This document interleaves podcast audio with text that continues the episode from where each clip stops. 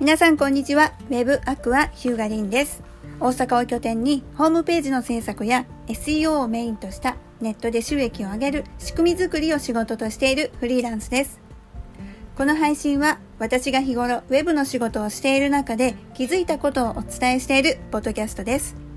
Apple Podcast、Google Podcast、Spotify などで配信をしていますので、ぜひフォローして次回も聞いていただけると嬉しいです。ご意見、ご感想、ご質問は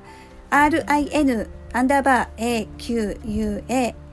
えー、アットマークリンアクア私のツイッター宛てに DM リプライいただけると嬉しいです。今日はワードプレスを選定するメリットデメリットというお話をしてみたいなと思います。えー、別にこれそのワードプレスを、えーと、ディスるっていうつもりでは全くなくってあのウェブ制作者としてこう制作物をよりスムーズに、えー、皆さんに提供できるためにどうしたらいいかなっていうところで、えー、最近ちょっと思ってることなんです。で、えっと、9月の終わりにツイッターで、えっと、投票をちょっとさせてもらったんですよ。ワードプレスでの制作事業に不安を感じたことってありますか？ある場合どういうことが気になりましたかっていうことで4つほど選択肢を設けさせていただきました。それで、えー、一番多かったのがプログラムの更新などメンテナンスの手間。これが46.2%の方が、えー、やっぱりそのワードプレスに対して何かこう不安を感じておられたという結果になりました。で次いで多いのが制作者に依存してしまうこと。これどういうことかというとえっとワードプレスで、えー、サイト制作をした場合にその作った人の癖が強い。他の人が触れない。そういうことがよくあるよね。ちょっと不安よねっていうことで23.1%の人が、えー、回答をされました。で、えー、次。にもう3番目と4番目は、えー、っと同じパーセンテージ15.4%なんですけども、えー、決済機能やデザインのカスタマイズが難しいこと。そしてもう一つは不安を感じたことはないっていう方。この2つが、えーまあ、3位4位ということで15.4%だったんですけども意外と不安を感じたことはないっていう方少ないんだなって私正直思ったんですよ。皆さんワードプレスガンガン使って、えー、ますからあのもうそこはそんなになんでなんていうのかなあの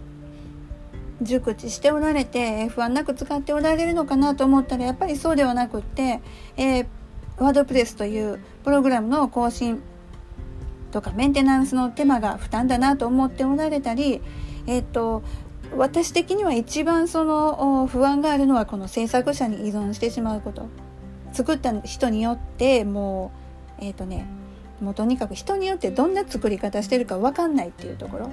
恐ろしくて。でこれがもうやっぱり同じように思っておられる方結構多かったんだなというのが、えーと、感想でした。で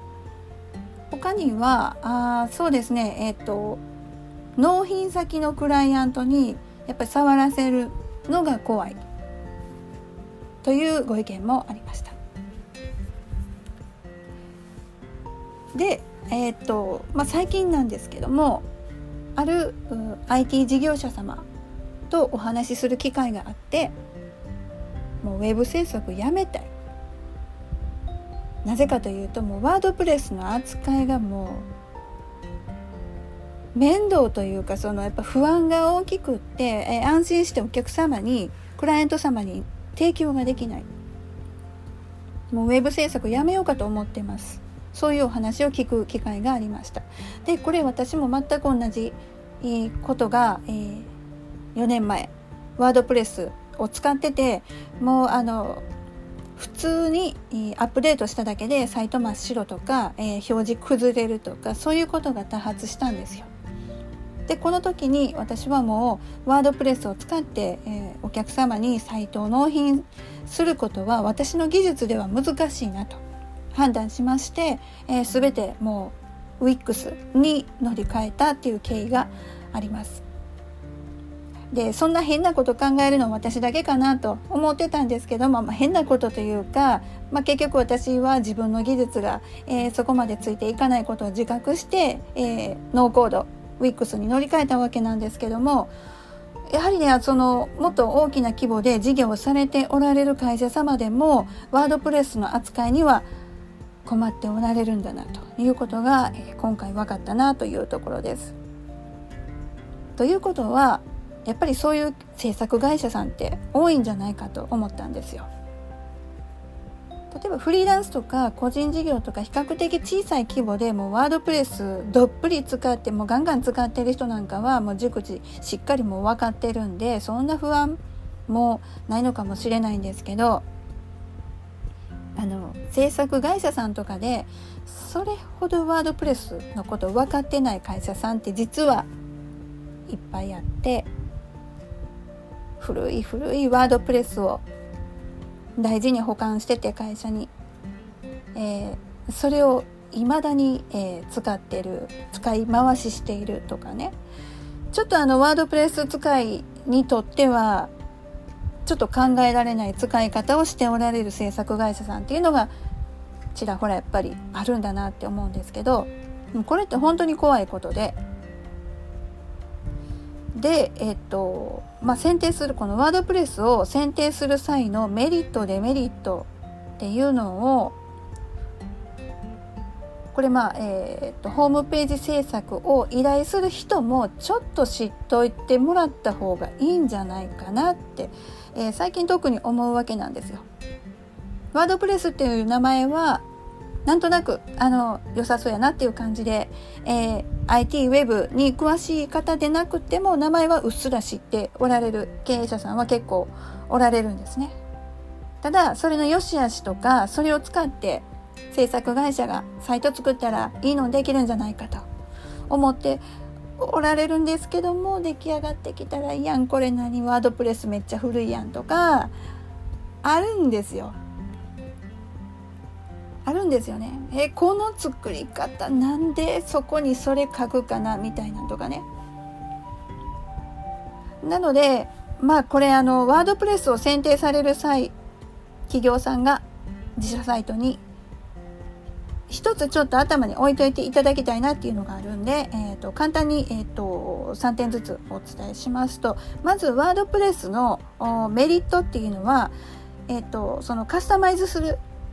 コーディングの技術があれば自由度は高いんですよ。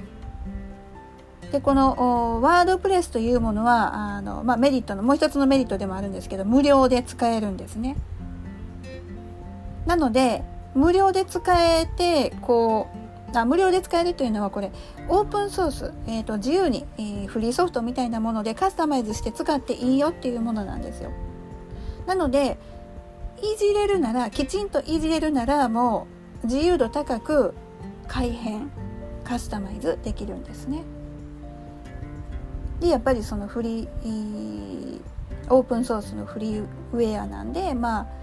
もともとのそのワードプレス本体が無料っていうところも、まあ、コストがかからない一つのメリットではありますね。あともう一つの意味で自由度が高いんですけどどんな内容のコンテンツでも作れるっちゃ作れます。これどういう意味かというと例えばその WIX や Jindu などの、えー、ノーコードツールの場合その運営元の規約に沿って作らないといけないです。例えばその反社会的なコンテンツとかねアダルトとかねそういったものは規約でダメってなってたら作れないですがワードプレスだったらそのフリーウェアプログラムをダウンロードして、えー、自分とこのレンタルサーバーに設置して、まあ、あとは作りたいものを作れるというところでまああのこういう言い方はちょっと語弊があるんですけどアダルトサイト作りたかったら WIX は無理ですけどワードプレスだったらできますね。ちょっと余談,、ね、余談なんですけどもう何年も前なんですけどあのある時電話がかかってきましてね私。趣味のサイトを作ってほしいっていうふうに言われまして原稿はあるんです。原稿はあるんで作ってほしいんですって言われて。で分かりました。じゃあどんな内容のサイトですかって聞いたら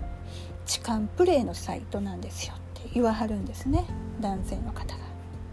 はいって言って。ははいって言って聞き直したんですけどやっぱり痴漢プレイのサイト。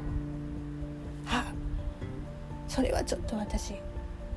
ちょっと難しいですね。できないですわって、まあ、丁重にお断りしたんですけども。もうしっかり上位表示したいキーワードまで決めておられたんでもうこれマジやなって思ったんでびっくりしたんですけども、まあ、そういう、えー、ご用命も時折あります。それ以外にもあそうですね。今までに3回ぐらいアダルトサイトの制作依頼はありました。全部お断りはしましたけどもすいません。ちょっとできないですっていうことで。まあだからそういう内容のサイトの時はワードプレスだったらまあ作れますね。作れると思うんですよ。えっ、ー、とあのオープンソースの規約の中に規約？規約？ごめんなさい。えっ、ー、と私が認識してないだけでもしダメだったら間違ってたら本当ワードプレスの皆さんごめんなさい。ワードプレス使いの皆さんごめんなさいなんですけど私の認識ではあのフリーウェア、えっと、自由に使えると思ってるんでまああのアダルトサイトもいけるんかなというふうに思ってます。まあ、いずれにしてもワードプレスだとどんな内容のコンテンツでも比較的自由に作れるっていう部分がありますね。でデメリットとしてはこれ、えっと、認識してない方結構多いんですけどこれ自己責任で使わないといけないです。ワードプレスというものはあのどっかの会社が責任持って、えー、作って提供してるものではなくってオープンソースのフリーウェア、えーと本当にフリーソフトなんですよネット上の。ただあのアップデートなんかはコントリビューターっていう有志の方があのセキュリティ対策とかねして貢献してくださってる貢献してくださってる人がいるおかげでアップデートをして新しい、えー、安全なワードプレスを皆さんがこの皆さんが使えることができてるっていうわけなんですよ。どっかの会社があれやってるわけじゃないんですよ。コントリビューターさんがもうその労力をね、あの提供してくれてちゃんとメンテナンスしてくれてるから皆さんが安全にワードプレスを使えてるっていうことになります。でこれ裏を返すとこのワードプレス使って何かあったやないかって言ってもどどこの誰もそんな責任取ってくれません。自己責任なんですよ。ハッキングがあったとしてもそれはもうインストールして使ってる自分で何とかしないといけません。で、えー、これ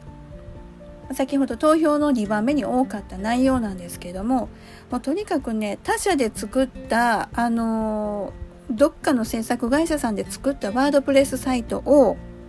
メンテナンスしてくれる技術者っていうのは本当に少ないです。他社で作ったワードプレスサイトはみんな嫌がります。でも癖が強いとにかく制作者に依存してしまうんですよね。もう本当に、えー、どっかの制作会社さんでワードプレスサイト作ってもらったらそこの会社さんの人でないとね編集更新ができないできないできないことはないんですけど散々調べ倒してこれどうなってんのっていうあのもう調査が必要になってきますよね最初に。私もかつてですね、えっと、SEO やってくださいって言われてワードプレスの中見たら固定記事が真っ白なんですよ。固定記事のページ全てが。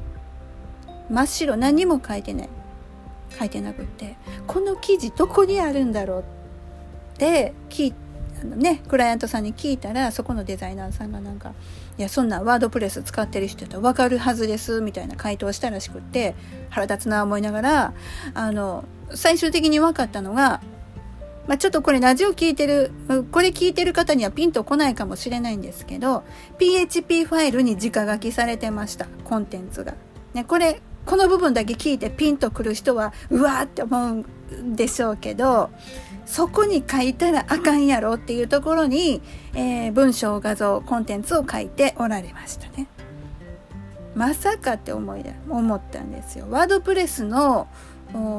機能的な良さを全て潰してるっていうねそういう作り方をしてるワードプレスサイトっていうのも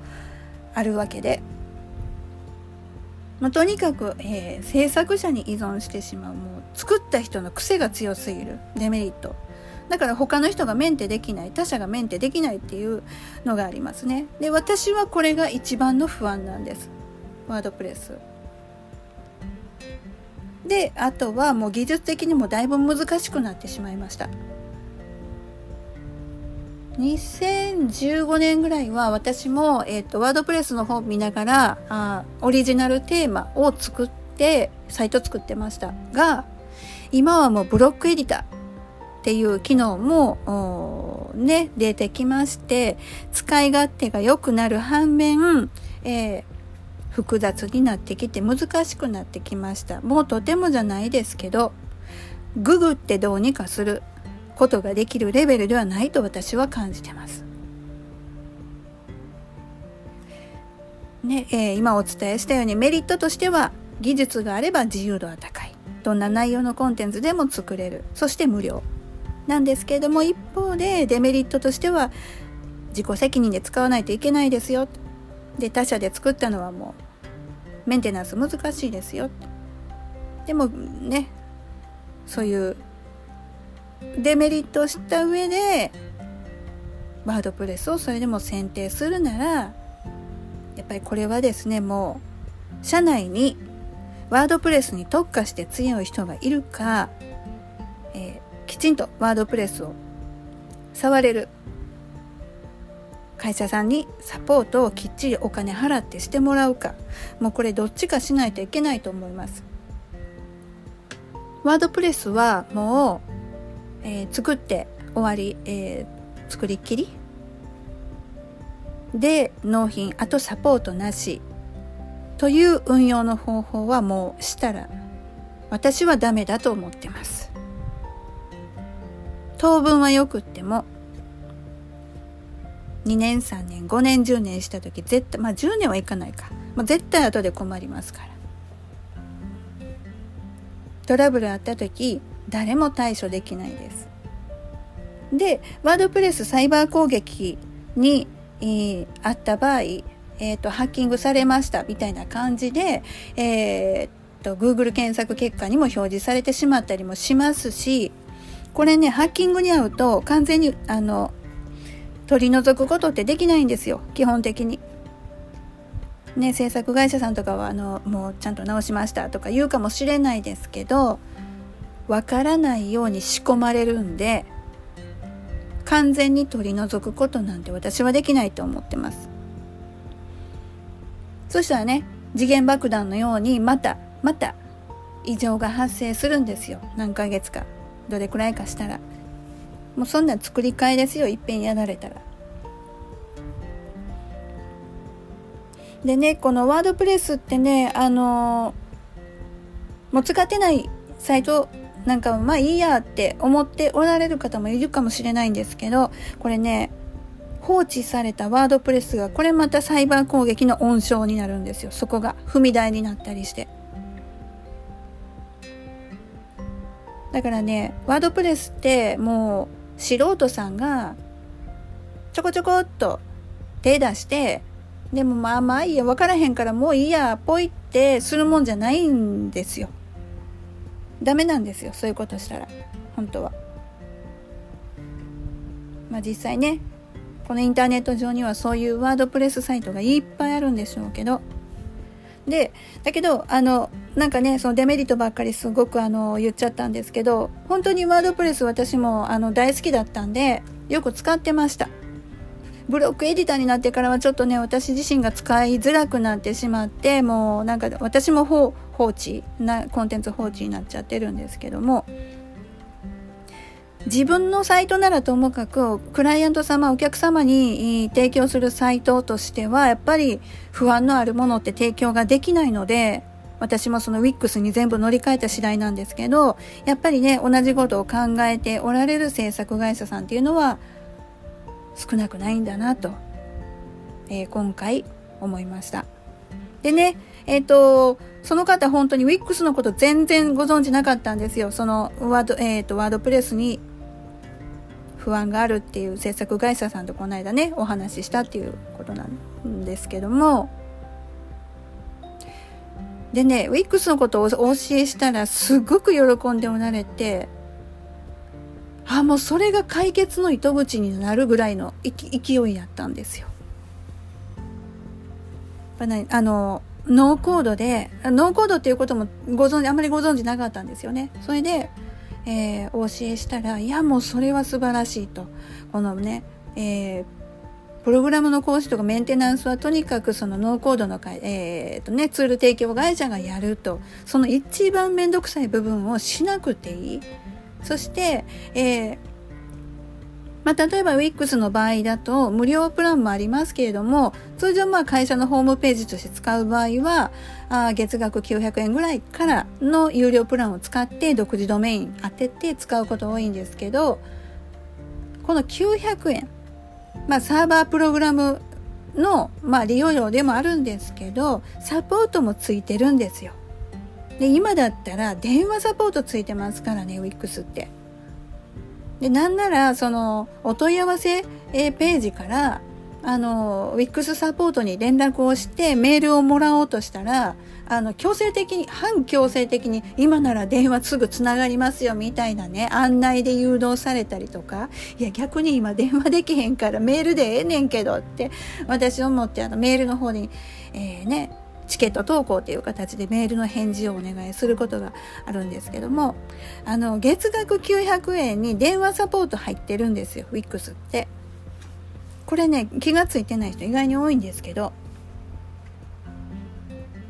で制作会これはね個人ユーザーだけじゃなくて制作会社さんにとってもすごくあの助かることだと思うんですよ。ワードプレスだと、えー、自社でもう困り果ててどうしたらいいか分からなかった部分が